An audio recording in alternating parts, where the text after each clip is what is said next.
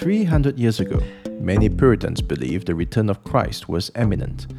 After all, the Great Awakening was divine proof that America was the last stop in the global harvest.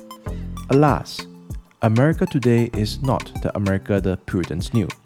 America today needs vision. Not political vision or social vision, but a theological vision.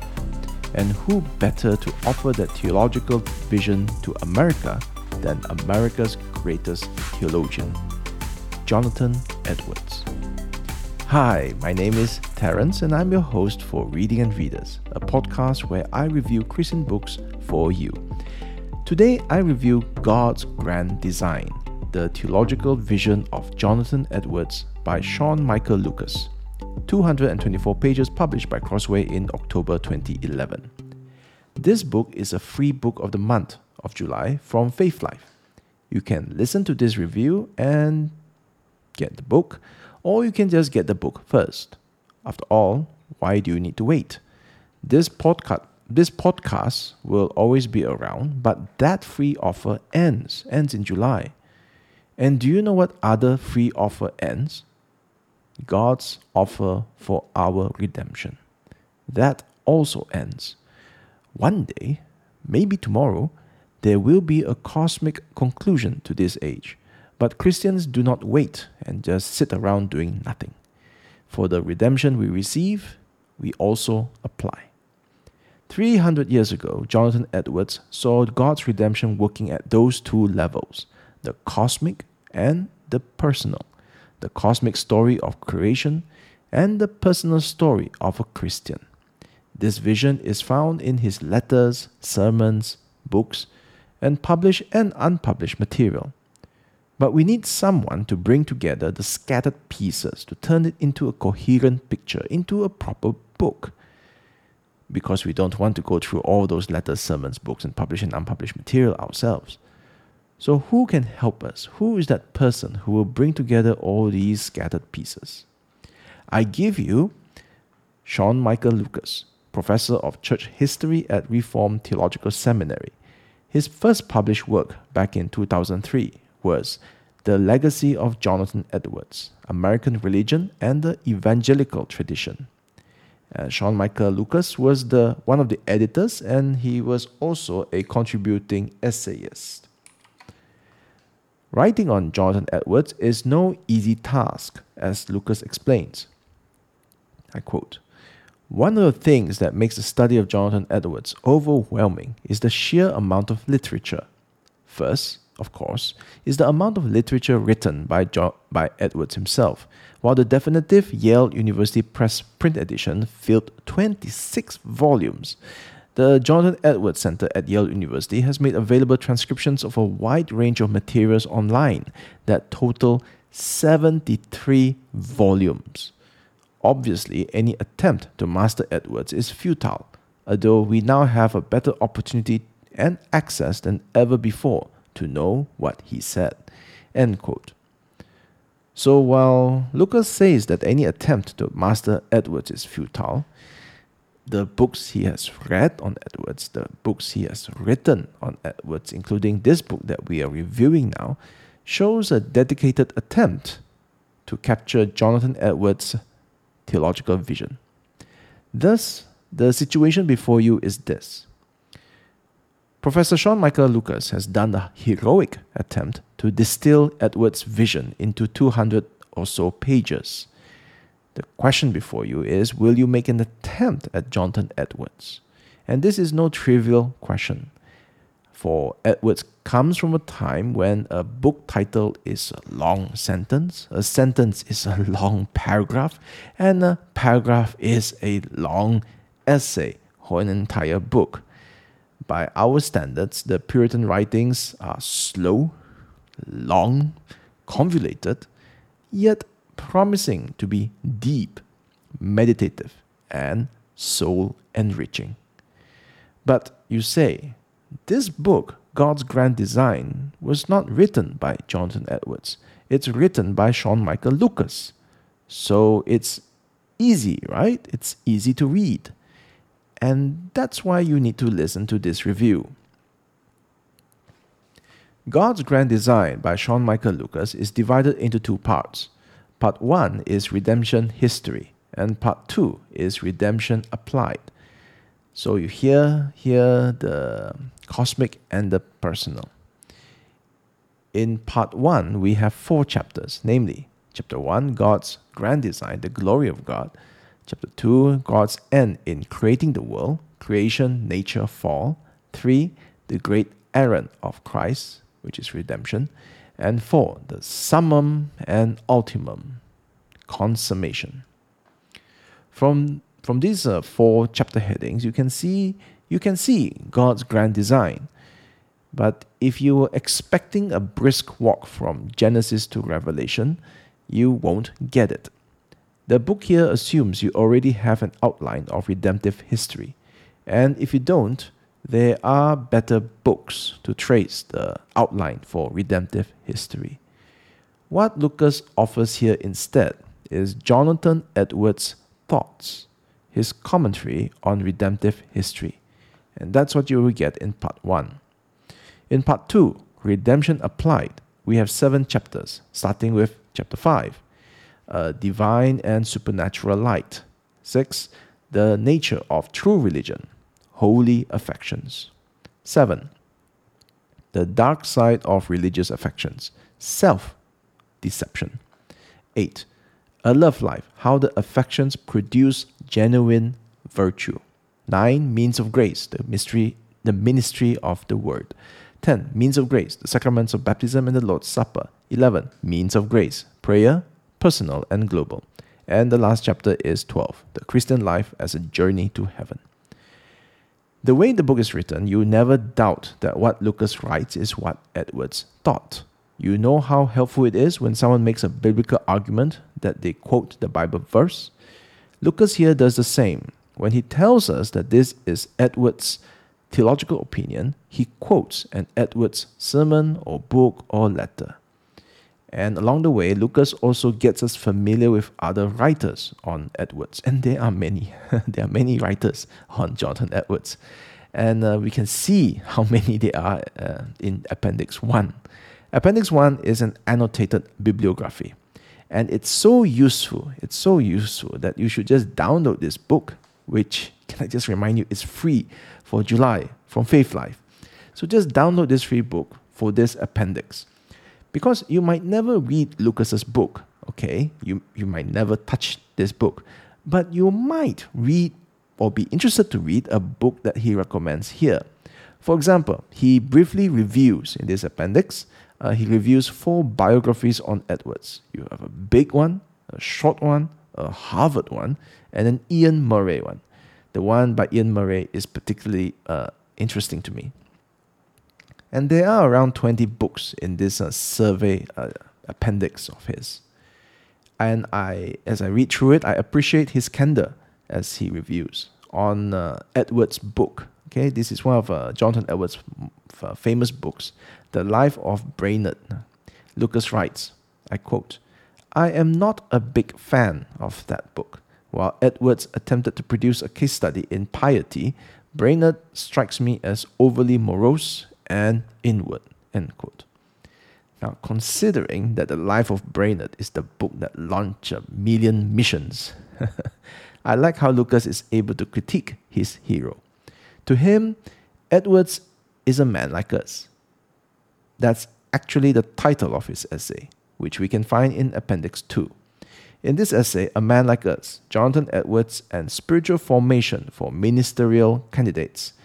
This one looks like, a, reads like a biographical sketch, but uh, Lucas says it's not. Um, it was written to trace through this spiritual formation, and it's meant to be an encouragement to us, the reader. So, why was it that uh, I finished the book feeling quite discouraged. And unless uh, you can get a hint of this actually by listening to what Lucas wrote in the introduction.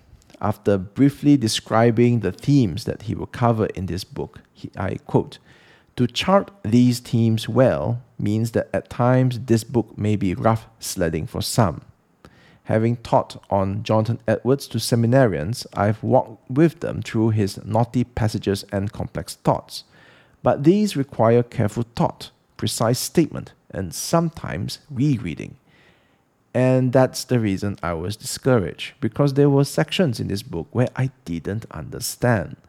I know Edwards is saying something profound, and Lucas is translating it to my everyday language, but I still couldn't understand it, even after rereading it a few times. Which is why my early drafts for this book review was quite unfavorable. I felt like I didn't gain much. I felt like I completed the book but came out empty, and I hated that. And um, that at least that's how I felt until I referred to my notes.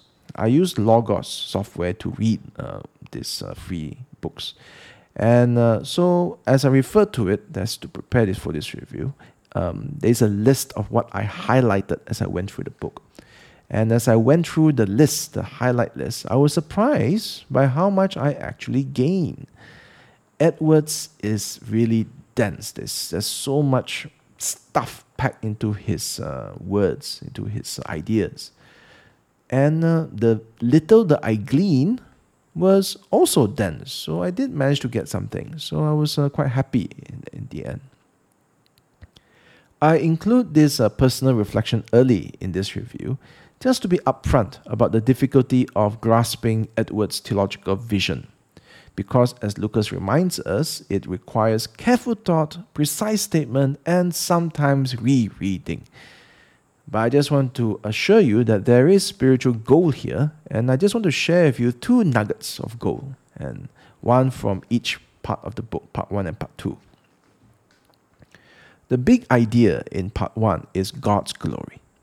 And God's glory is the fount from which John Piper sweeps his hands wide. Can you imagine that? No, he's sweeping his hands wide and he's gasping at God's self glorifying majesty and he's inviting all of God's creatures to be in Christ centered awe. All right, so that's Piper. And that is the big idea in part one. But I won't be talking about that, even though that's the main main part of part one. Instead, I want to talk about a small thing. I want to talk about one of Jonathan Edwards' notebook that might inspire me to start my own. Uh, Lucas writes, I quote, Because the end of creation is to reflect God's glory back to Him, it is not surprising that Edwards sought to read creation itself for signs of God's excellency, beauty, and glory. In order to assist him in these reflections, Edwards put together a notebook that he entitled Images of Divine Things. In the notebook, he draws parallels between things he saw in God's world and truths found in Scripture. End quote. So, what I read next, okay, is an extensive quote of Lucas citing multiple examples from this uh, notebook of his, from uh, Edwards' notebook.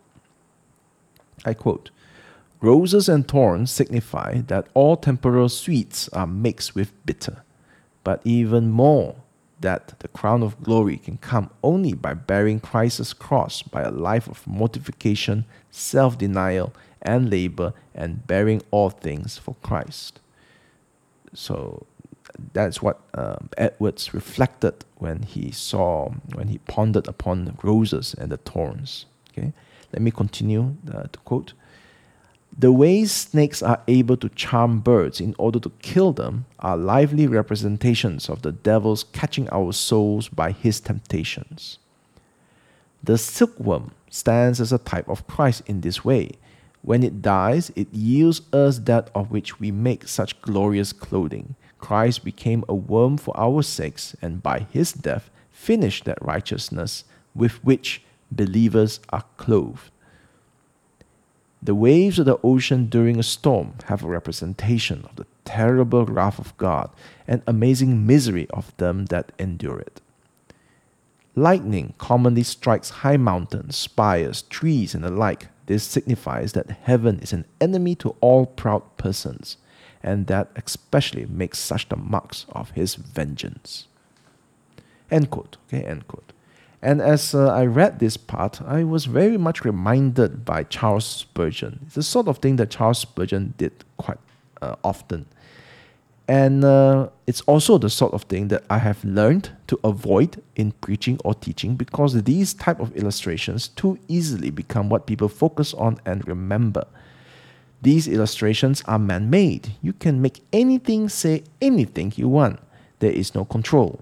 In contrast, if you stick close to the text, you are on sure ground because you are safely constrained by the text, not just by aimlessly looking at nature and clouds and sky and stars and then just making a, a scriptural application just by thinking about them. Okay, that is what I thought, that's what I believe, and still somewhat believe. Okay, it's still something that I believe that um, there is no control. But you see, after reading Edwards, and I just love how he loves God so much that he sees God's truth everywhere in the flowers, in the animals, in weather, and everyday things. Okay, even roles like marriage, uh, he would just reflect and just see God's truth reflecting out of all these uh, objects.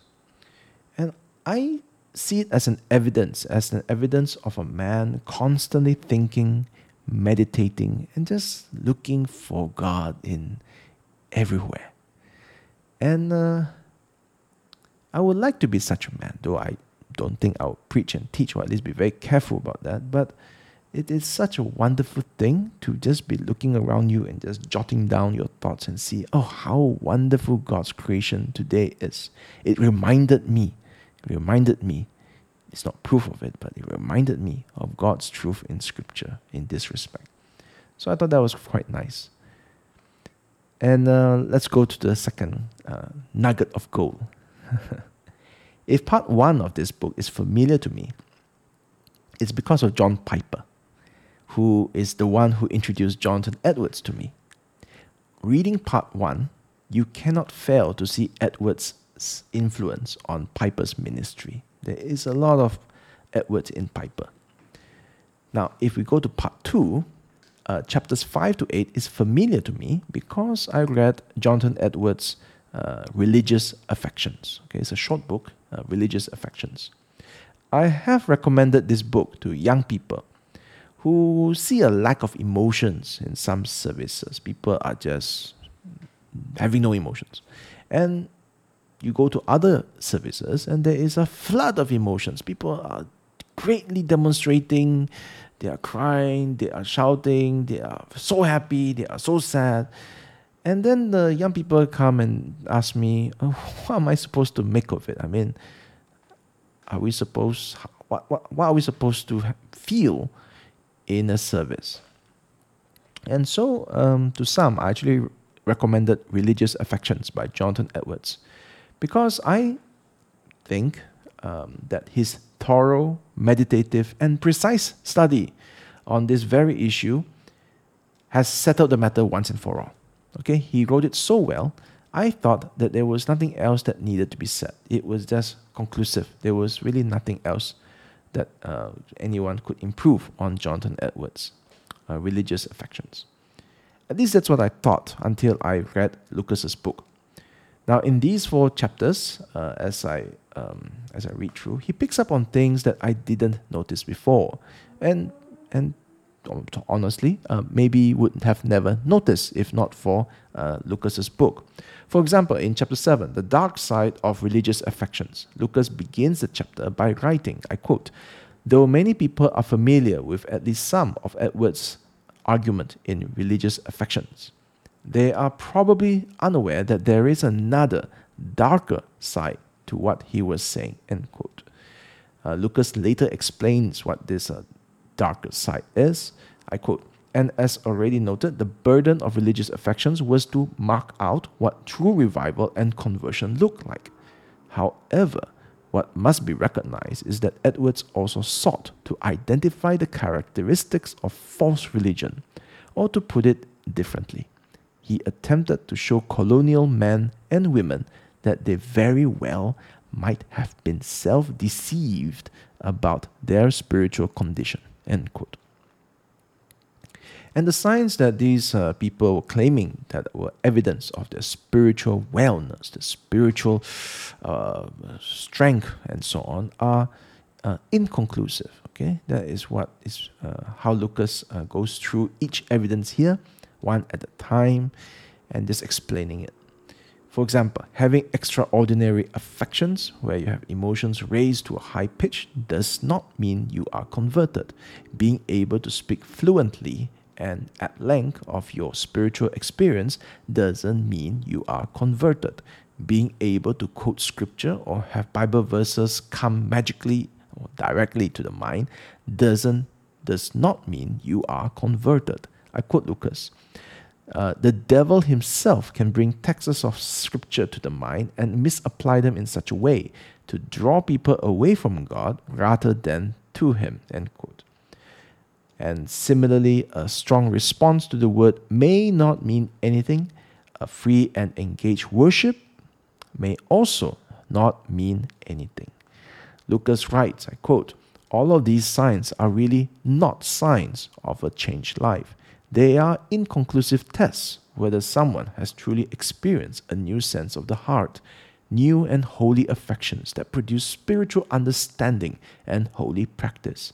Those who rest on these signs have the potential of being self deceived about their condition. And that is because these signs can be counterfeited, produce hypocrisy, or subject the individual to enthusiasm in ways that cause him or her to be lost in the end. End quote. Now let us take a step back for a while to see why this book is helpful. Religious Affections was written in 1746.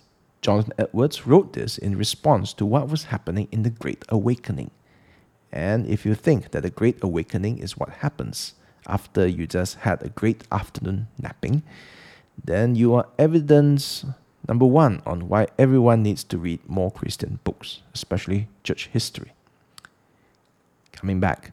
In the Great Awakening, there was a flood of spiritual experiencing uh, experiences coming through the various churches, and people thought because they had a spiritual experience, that that means that they are spiritually touched, okay, indwelt by the Holy Spirit, and thus converted and thus saved.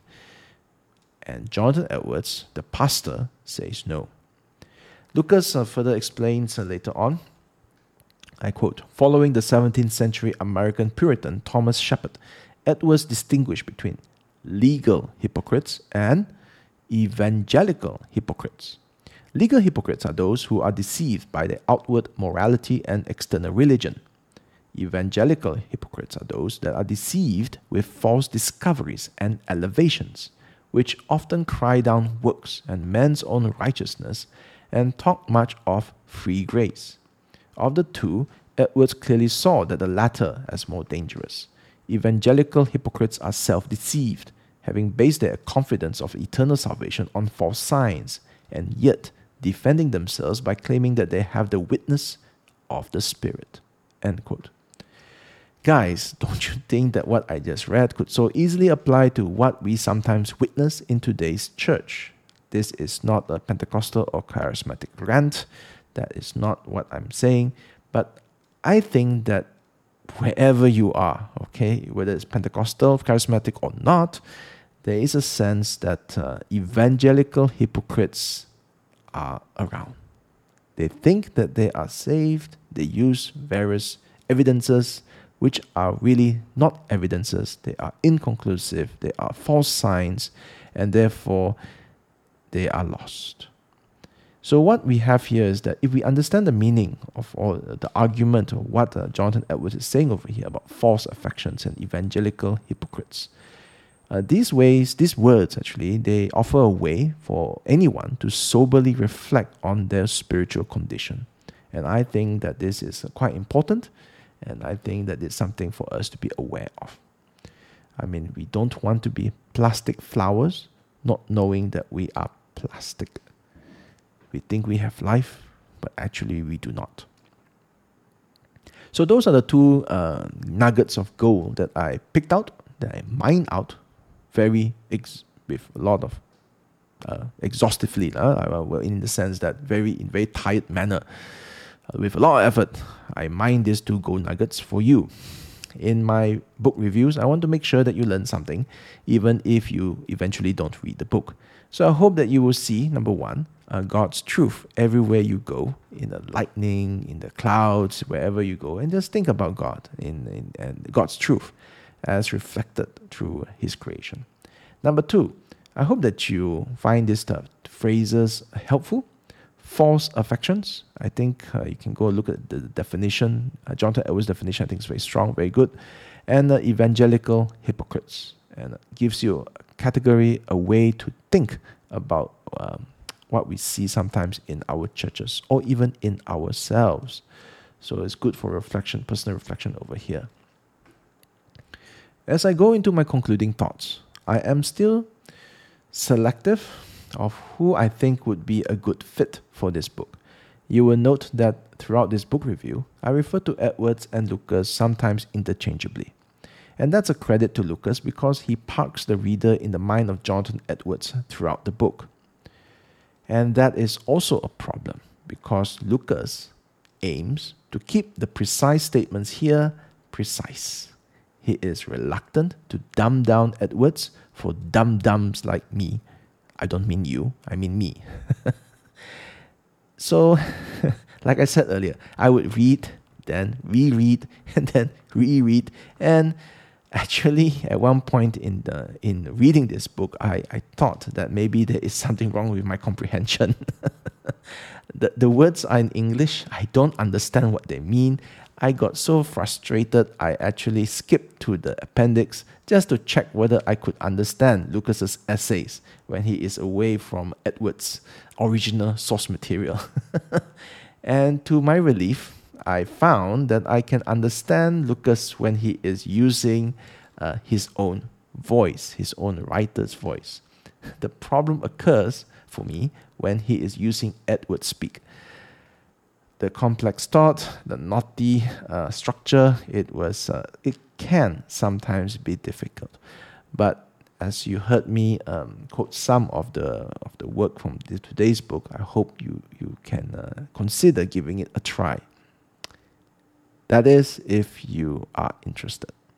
Because you see, if you don't know Jonathan Edwards or are uninterested in church history, especially American church history, or in theology, or in Puritan literature, then I really don't think this is the book for you.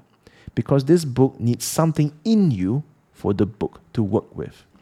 And a better entry into the world of Jonathan Edwards would be, could be one of the other books that Lucas re- recommends in Appendix 1. So even though you don't read the book, as I said, you must download the book because then you might want to read the Appendix 1, just Appendix 1 by itself, and just browse through what his this expert's thought on the other books uh, around are. Or you could just read Religious Affections by Jonathan Edwards. Um, it's a good book. I still think it's a very readable book. And it settles an argument that is still relevant today the role of emotions in services. Even though reading this book was rough sledding, I am happy that I finished the book. I can tick off one Puritan book for the year. Yes, I know God's grand design was published 11, not 300 years ago. And yes, I know the author is still alive, unlike the Puritans he writes about. But 300 year old wine is still 300 year old wine, whether it's served in the original bottle, in the original covers of the book, or in a modern wine glass, served in small portions. Um, Lucas preserves much of Edward's style and thoughts for all the good and bad that brings. Let me close this review with this quote. Lucas here is explaining the purpose behind one of uh, Edward's uh, writing. So I quote Edward's larger purpose was to raise his congregation's vision from its apparently mundane and petty daily concerns to find their affections engaged by the cosmic purpose that God has in His work of redemption. End quote. If you want a vision of God's redemption in the cosmic sense and in the personal, through the eyes of America's Puritan theologian par excellence, get this book. This is a reading and reader's review of God's Grand Design, the theological vision of Jonathan Edwards by Sean Michael Lucas. 224 pages published by Crossway in October 2011, and it's available for free from Faith Life only in July and $12.99 in Amazon Kindle as of this recording. Before you go, before you go, normally I don't do this, but I am excited to tell you about the next book I aim to review.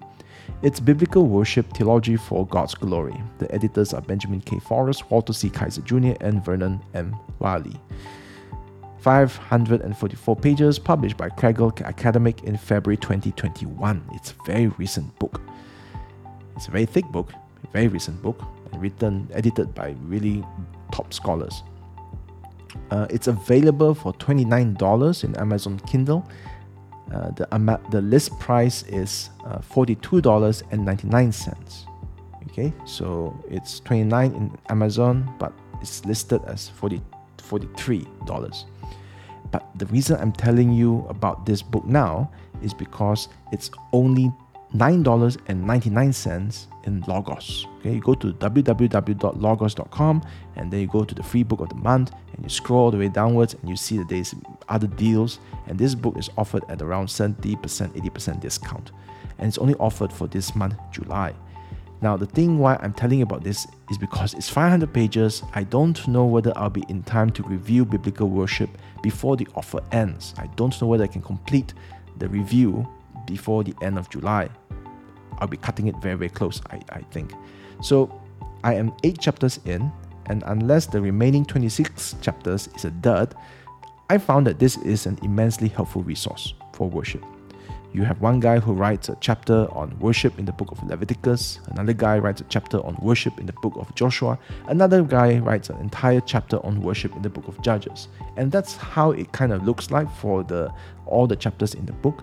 And if you don't know why that is a big deal, why that is important or so cool, uh, just uh, stay tuned for my next review. The thing is that if you already know that this book is for you, then get it. It's in Logos for July uh, for uh, $9.99 from a list price of $42.99. Okay, so $10 versus $43. I just can't see it ever getting discounted further than that. It's 544 pages. I mean, how cheap do you need to be? And then uh, for you need to go. And it's uh, it was published in 2021. And you have I don't recognize the other two editors, but you have Walter C. Kaiser Jr. So um, it's it's a good book. I, I think it's a steal actually. So if you if you like that tip, this uh, book buying tip, uh, you can always and you would like to show some appreciation. Uh, you you can buy me coffee you can just go to www.readingandreaders.com. You will see lots of my other book reviews, uh, all written transcripts, and, and so on. And at the same time, you can go and click on the Buy Me a Coffee button just to show a bit of appreciation uh, for giving you a good deal. So hope to uh, hope that uh, you'll be uh, uh, listening to that review and you can let me know what you think about today's review or any other review. That's all from me. Thank you for listening.